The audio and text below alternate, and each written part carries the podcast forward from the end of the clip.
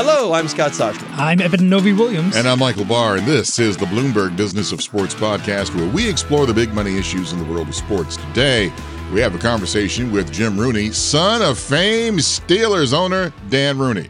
And that's coming up in a minute. But first, let's look at some of the stories we're watching in the world of sports business, beginning with the protests at this weekend's Harvard Yale football game. About 42 people were charged with disorderly conduct after the protests interrupted the football game.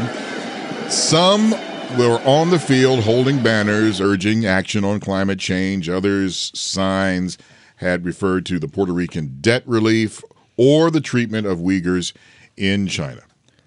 You need to pick. A, you need to pick a topic if you're going to stage well, a protest at a foot. Like, is it like the ten yard line meet for climate change, the forty yard line meet for? Yeah, they they stood at midfield during halftime of the game. But in all seriousness, th- this could become a huge problem for big time college sports. Imagine if they have to cancel the game. Uh, which was pondered here. Yeah, I think there was a lot of consideration. I mean, uh, yeah. 200, about 250 people took the midfield at, at the Yale Bowl this weekend, in the middle of the Harvard Yale game, the biggest rivalry in Ivy League uh, sports. Uh, and yeah, they, there was certainly consideration, I believe, of, of, of having to, to cancel the game if, if, students didn't move. From what I understand, a number of them eventually left, and then a number were arrested. You know, 20, 30, maybe a couple more uh, ended up being arrested, charged with disorderly conduct. An athletic uh, director's nightmare. Yeah, this yeah. is this is a worst nightmare, and you know, this is a game that you know Ivy League Network, you know, goes through ESPN Plus now. Um, but if if you kind of broaden this to the potential of a much bigger game and a, a much stage. higher profile stage. Yeah. Uh, this is something that I know because I've talked to them. Athletic directors are thinking about constantly. Well, one thing it brings up right away is security. If you can storm the field like that, during the game at halftime. Well, you can always storm the field. Yeah, but but you usually you see the storming the of the field after you know a big win and they're tearing down the goal. And they've tried to stop that too for insurance reasons. However, you're, I'm wondering now if athletic directors and universities are going to have to start playing some increased premiums uh, based on games that might not be played because of protest. Imagine a Final Four game. Imagine yes. a you know college football playoff game that all of a sudden does not take place. It's not like you can just say, "Well, we'll play tomorrow." Yeah, it's, not that easy. And if f- folks may remember back in, I believe, 2016, uh, the the University of Missouri had kind of widespread campus protests uh, around, you know, the the administration's uh, race relations. Uh, the football team joined that protest, and there was a couple days in there where it seemed as though the football team's game against BYU that Saturday wasn't going to be pay- played. It was an SEC network game. I believe the school was going to be fined a million dollars, if not more, mm-hmm. if if the team did indeed decide not to play. And in the end, they they ended up playing the game. Um, but there was a lot of conversation in the college sports world. Exactly what you're saying, Scott. What do we do? What do we put in our contracts to make sure that if this happens again, I'm not liable? It's big for two reasons. Obviously, the media money, huge. You know, the, these schools are paid a lot of money. Yeah, force majeure is one thing. This, this is not that. And secondly, you know, ticket sales. If you're a college football team, still, you know, one of your big major revenue streams is ticket sales, and you know, losing one of your six home games because you know the team is refusing to play also hits you financially in another way. It was one of those times, I mean, you'll know, it crystallized in a lot of the college athletes' minds the powers that they do have. And let's not think it just didn't have a spark or something to do with Ramogi Huma and what we're seeing now in college athletes push, pushing for pay or at least the ability to benefit from likeness and image all tied together, they really see they do have a lot of power. Yeah, and there's two things here that are equally impactful, in my opinion. There's what happened this Saturday, which is not players taking a stand, but but fans, fans using mm-hmm. the platform of a major game to make their case known and, and, potentially disrupt a game. And then the thing that you're talking about, which in my opinion, probably more likely even, yeah. especially in college basketball, uh, which is this idea that that players who are looking to get systemic change within the NCAA decide that oh, we know why not right now yeah, to we make know certain major teams stand. have thought about not playing major games. We know that's happening. Mm-hmm. Speaking of basketball, up next, let's talk about some potential changes that could come to the NBA, including reseeding the four conference finalists, mid-season tournament, a postseason play-in, and shortening the regular season. Now, the mid-season tournament, that's very interesting to me. It's all very interesting to me, and I'll tell you why. Because a lot of times leagues are so stuck in tradition that they don't even think about, forget about small changes.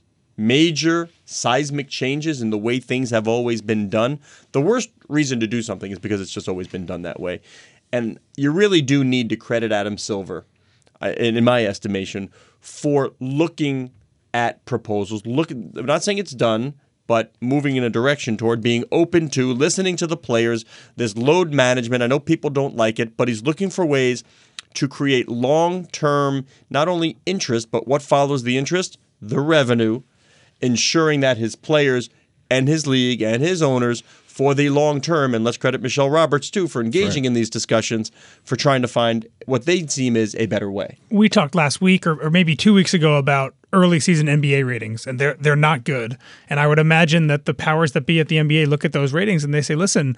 Our regular season product might not be as enticing as we want it to be, and and a lot of these changes, which is shortening the regular season, adding some in-season tournaments, maybe adding a play-in tournament before the playoffs, seems to be a way at maybe shifting games that are from the quote-unquote irrelevant regular season into games that maybe matter. And more. how long have we heard, Edmund? Imagine if you could have really the two best teams in basketball playing for the championship. Forget about this East versus West, because for so long it seemed as if we had like the top three or four teams were in the Western Conference. Which Major League Soccer has just Major gone League to Soccer, th- right? this, this so process. yeah. you could have had sort of the Oklahoma City Thunder or the Rockets at their height playing the Warriors instead of some what turned out to be lesser matchups in the final. Yeah, I'd like to see that. Let's throw out the conferences and just let's go to it on the record, like you said. It's like okay, the the two best teams, or the well, let's say you whatever. Let's just take eight teams. You take the eight teams that have the best record. And I'm not, I'm not. Of course, it's bigger than that. But let's start from there, and and that way you're going to get the best of the best. From, from the business perspective, they'll credit the stakeholders listening to all the folks in the universe and seeking a solution. It's It- not it's not easy, but they're embarking on change. if I'm ESPN or I'm Turner, Turner. one one of the big media companies that pay billions of dollars for for NBA rights, do I look at this and I, I think great. I mean this again this this takes some days some days off the off the regular season schedule where you know we're seeing increasingly top players are choosing not to play to manage their load and maybe create more excitement middle of the season before the playoffs at the end of the season. Here's the genius of it all. You said if I'm ESPN or Turner and I'm looking at this, you're not looking at this. You're participating in it. Sure. You know the hand, the arms are out. It's bring in the stakeholders and say what makes sense for you, what makes sense for you. This is what we need. Can we find a better way that accommodates all parties? By the way, real quick, a lot of these things sound will be sound very familiar to fans of esports. Yes. Because a lot of esports seasons do this. You know, mid-season tournaments. You know, playing games for playoffs, all, all things like that. I, I don't know if that was an inspiration, but it is funny to see. You know, the NBA considering widespread changes that are happening in in esports leagues. Let's already. ask Zach And finally, stop up. I had to do that. I. Uh, the popular, Had to. the popular ticket app, uh, owned by eBay, looks like it is being sold. Yeah, so Viagogo, which um, is a name that might not mean too much to, to our American listeners, but folks who are listening in Europe certainly know one of the dominant players in, in ticket resale overseas. Uh, it appears as though they're nearing a deal four million, four billion dollars, sorry, uh, to buy StubHub, which would kind of be a merging of you know possibly the biggest brand in resale tickets here in the U.S. with possibly the biggest brand in resale tickets outside the U.S. I'm, I'm glad we were talking ticketing last week, so we could, you know, sort of get a better idea Yeah, of how exa- the whole exactly. universe works. Because as I've said, I'm, I'm interested in it, but for me, it's always been about why are you charging me so much, and you know, do, do I really need these sites? You know, just part, sign your partnerships with with the teams, and let me just get my ticket from the box office. Yeah, and, and just to kind of clarify for, for folks who aren't fully familiar with the way this whole world works, Jared Smith, who runs Ticketmaster, was on the show last week. Ticketmaster, a, a majority of their business is the primary ticket market, right? So selling the, the tickets directly from the, the the artist or the team. StubHub works in this secondary world, which is essentially the person who buys the ticket from, from Ticketmaster who wants to resell it. Uh, All can do B it two B there. and B two C, both B two B and B two C Exactly, companies. and and Ticketmaster does some of the of, of the resale, but but StubHub Viagogo are, are are exclusively you know these resale uh, platforms. This is a pretty big You're deal, surprised right? by the four billion dollar? I it was a lot bigger than I kind of was expecting. Um, but you know it, it- it's valuable to Viagogo. The the guy who founded Viagogo is also a StubHub co-founder. Yep. Uh, so there, there's some synergy They said there. they've long wanted to unite He, these he companies. has said he long wanted to. Uh, eBay stock also jumped uh, on Monday morning. Uh, off the news. So you know, this eBay was, I, I believe, or sorry, Parent of? yeah, it was parent of StubHub, and StubHub was, I think, 14% of revenue. But it did sound like eBay investors felt like StubHub was not maybe core to you know the marketplace idea that, that eBay has. So they feel like the company is is, is more efficient without it. Investors like their companies to stick to the core competencies. They're like, what are we being does seem to be a theme, What's right? this distraction over here? Yeah, so the next big sale, which will be a much bigger sale than StubHub, eBay owns a classified business that, that exists mostly in Europe, uh, and they will be selling that, I believe, as well, and that will get a, a much bigger price tag uh, than than than StubHub did. Heard it here first, Barr. Much bigger price tag. I'm hearing it. I, I know. I wasn't sure you were paying attention. I I was. thought you had. A, I thought you might have had a little closed eye moment. No, that, well, it's just no, I'm kidding. No, I'm kidding. I'm Francesa kidding. accusation. Hey, hey, we're trying to get Francesa on the show. I hope he doesn't listen to this episode. Oh man. Uh, okay, now let's get to our conversation with Jim Rooney. Scott, uh, why don't you kick it off? Mr. Jim Rooney, son of Dan, owner of the Pittsburgh Steelers back in the day, ambassador to Ireland. And we're talking business of sports. You have a book out. My, my favorite thing, I have a 10 year old, when I always tell him that football is a business, he doesn't get it. Wait, I thought it was just a sports dad. So, wait, you mean to tell me football is a business, Jim? is it a business like any other? Uh, I don't think it's a business like any other. I think there's elements of it that are are obviously you have to be fundamentally sound, but I think the biggest difference is that your product are human beings and they're working in a team setting. And when the Steelers are good, you know we we have done I think a pretty good job over most years of, of really respecting that human quality while also setting a standard that look you know there's there's a standard for the field and then there's a there's there's business realities here. is it a good idea as the owner of an NFL team to establish close personal ties with the players? Because you may need to jettison that player. It's sort of that business and personal should not mix. You just you is it easier to keep an arm's length or is it better to have that good relationship Well, I look, I can only speak for, for us, and, and I, I talk in the in the book about um, you know my father's approach, and you know the, I think a great situation is Franco Harris. So Franco left on on not the most perfect terms with the Steelers. In fact, Coach Noll, who who ended up being one of his you know very close to Franco. Um, you know, said Franco who when he wasn't at training camp in the season that they end up going to Seattle. So, so you get through those those periods where there's there's sometimes some acrimony, but in the long run, uh, I remember there was a Ku Klux Klan rally in Pittsburgh, and Franco went and and protested outside the city county building, and this was about eight years after that. And my father went and sat down with Franco and, and Joe Gordon, who was our, our publicity man at the time, you know, sat there all day with him and and showed this type of support. So in the long run, where we've been successful is having deep and meaningful relationships and and and trying to engage folks in, in things that that um, you know go way beyond just you know a paycheck or or even sort of day to day camaraderie in the workplace. Now you have to be authentic. If you can't do that, you know I don't know that I could pull that off as well as my father did. If you can't do that, you, I, I don't think you should try to be something you're not. But I do think that people want uh, that that authentic connection and, and that experience that's that's meaningful. One thing that I always admired about the Steelers is that there was a low turnover for coaches. Can you expand on that and why the team has been successful with that? Absolutely. So I, I think that's something um, that that you know is sort of the the hallmark of, or at least if you point to one thing that my father did well, it, it, it was hiring and, and in particular hiring coaches. And you know, if you look at the Mike Tomlin situation, uh, we started with 37 candidates. We looked at you know the pool we started with was 37. Uh, we went down to 12. We went down to four, and then we hired Mike. So you know, my father loved the media, had great respect for the media, but but didn't get caught up in, hey, I'm going to get, you know, it's going to be, I'm going to get a bad story on Monday because we didn't get the coach that everyone wanted, everyone wanted us to get. He really looked at, you know, this is a, a multi-year, hopefully multi-decade hire, and we did it with Chuck Noll, you know, 23 years. You did it with Bill Cowher, I think 15, and then Mike is on his 18th year, 17th year. Well, 17, 18. That seems like a Yeah. simple business principle. Why don't teams seem to understand? And no, the Utah Jazz never won it all back in the day. They had that guy Jordan in their way. What are you going to do? Yep. But but Jerry Sloan always knew that I had ownership. They had my back. If I ever had a problem with a player, they were going to go. It's not going to be me. That seems important in sports. Yeah, absolutely. I mean, I mean, there there has to be some level Uh, of, of infrastructure. You have to have the relationships I was talking about with Franco and, and these guys, but but I think they also need to know, okay, there's some structure here, and everyone has to to adhere to some degree of what are we trying to achieve, and that the coach is the number one person in, in sort of managing that relationship with the players. And if if I think if people feel like the, the coach ha- coach's back is had by is is supported by ownership, you know, they're not going to try and play games, go around the coach, things like that.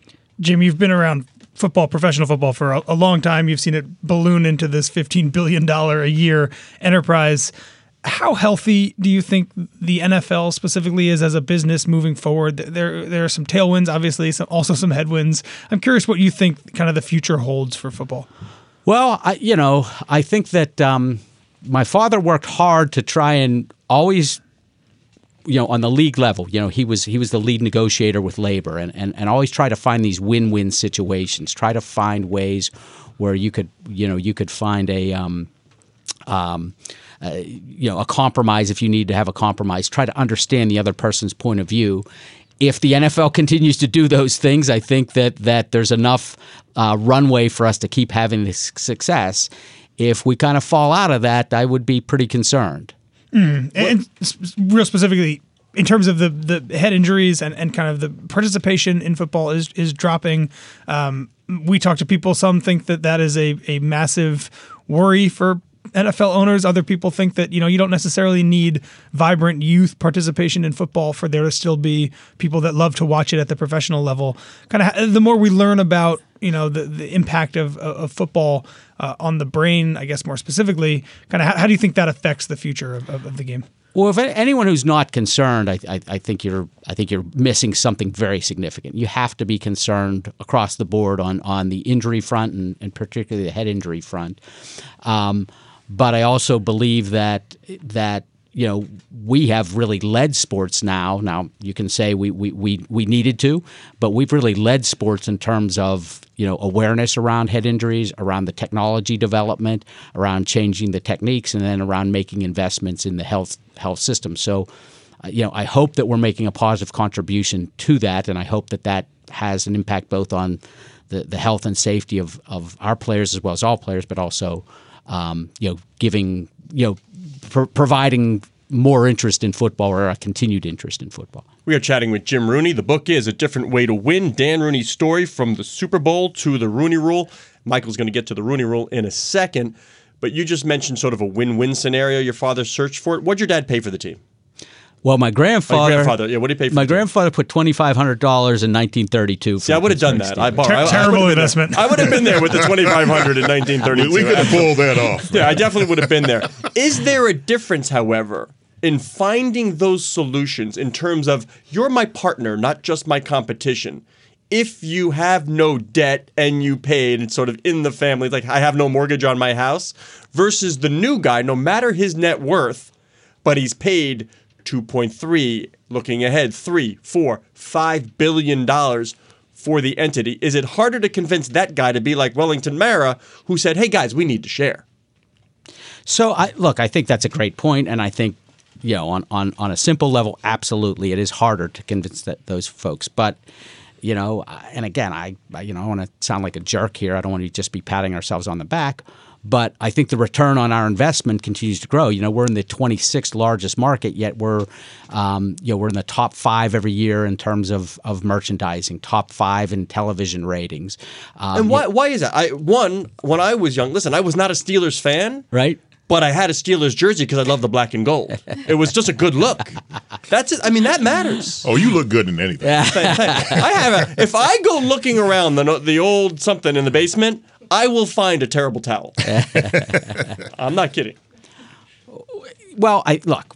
Part of it is luck. We we and we worked hard. We did some good things to get these great players in the 1970s, but we had a lot of great players right when football exploded, sort of the golden age. The Steelers versus the Cowboys, the Steelers versus the Raiders. I think those are, in a lot of ways, some of the most romantic games in NFL history, and people really remember that. So so there's a, there's an element of luck in there, but I hope that it's it also is that that we tried to do things a certain way that that you know gave us this footprint that is that is larger than our market size. So back to your original question, I, you know I just think if you play the long game in in sports you're going to get a better return. It, it might be challenging with the debts that, that you're talking about, but I still think you're not going to sort of increase your debt, and eventually you you you can build a brand that that uh, really has a footprint way beyond its market size. You know, you talk about the romantic plays. Yes, I'll, I watched the Immaculate Reception as it unfolded, and, and I'm looking at it, and I, you see something back then that you don't see today.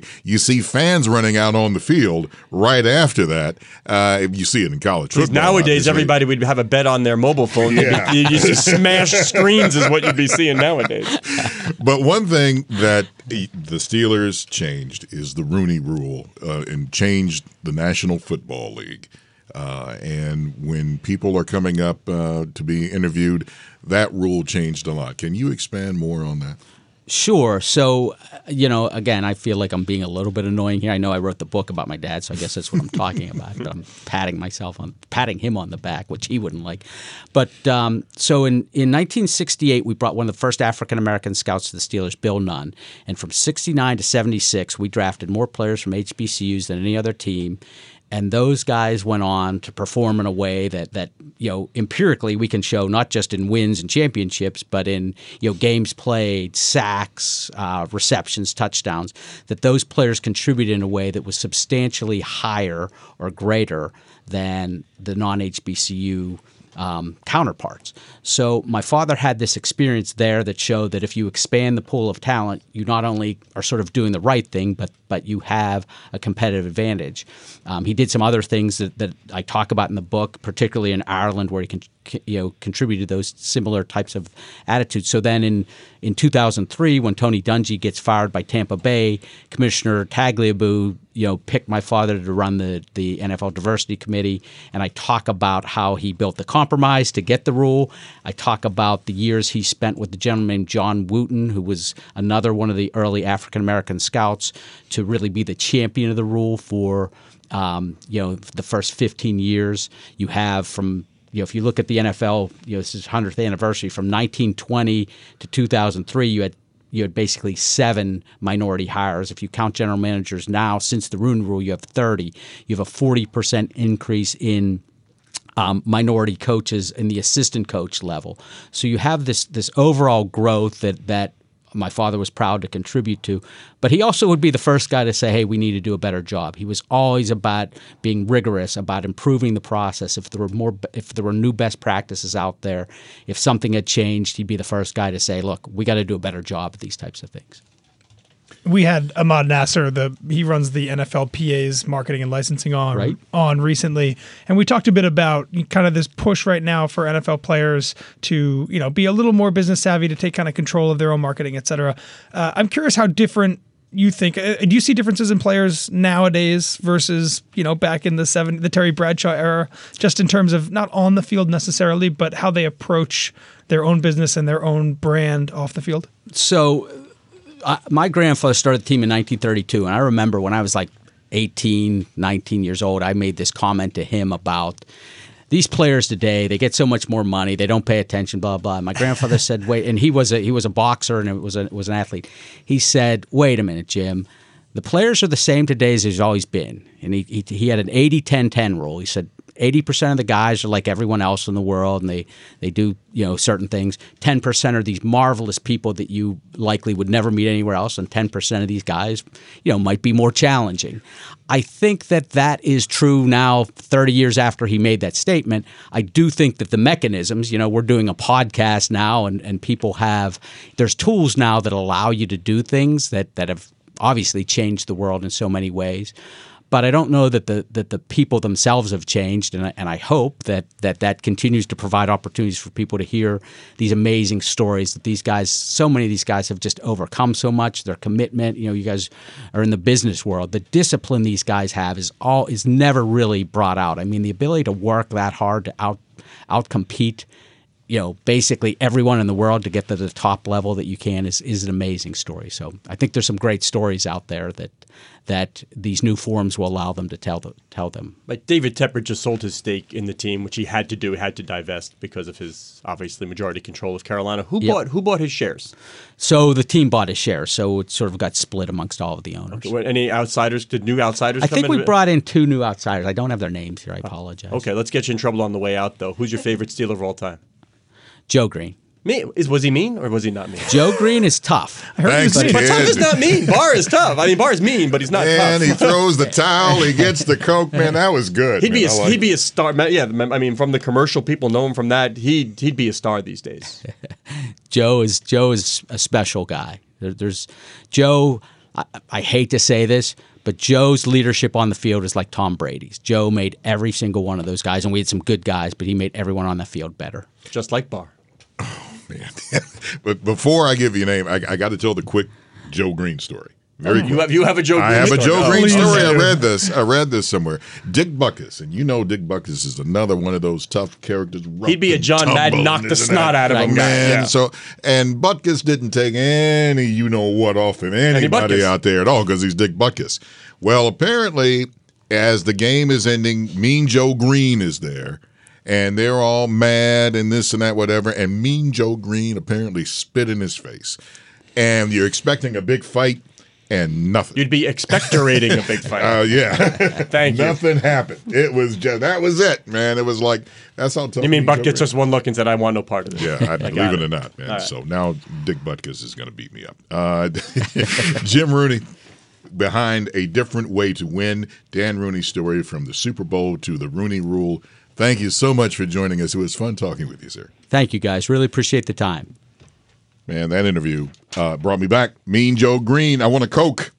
And uh, you can have a smile, and, and I want the towel, and you know, Chuck he- Noll, baby, Chuck Noll. You know, that's the amazing.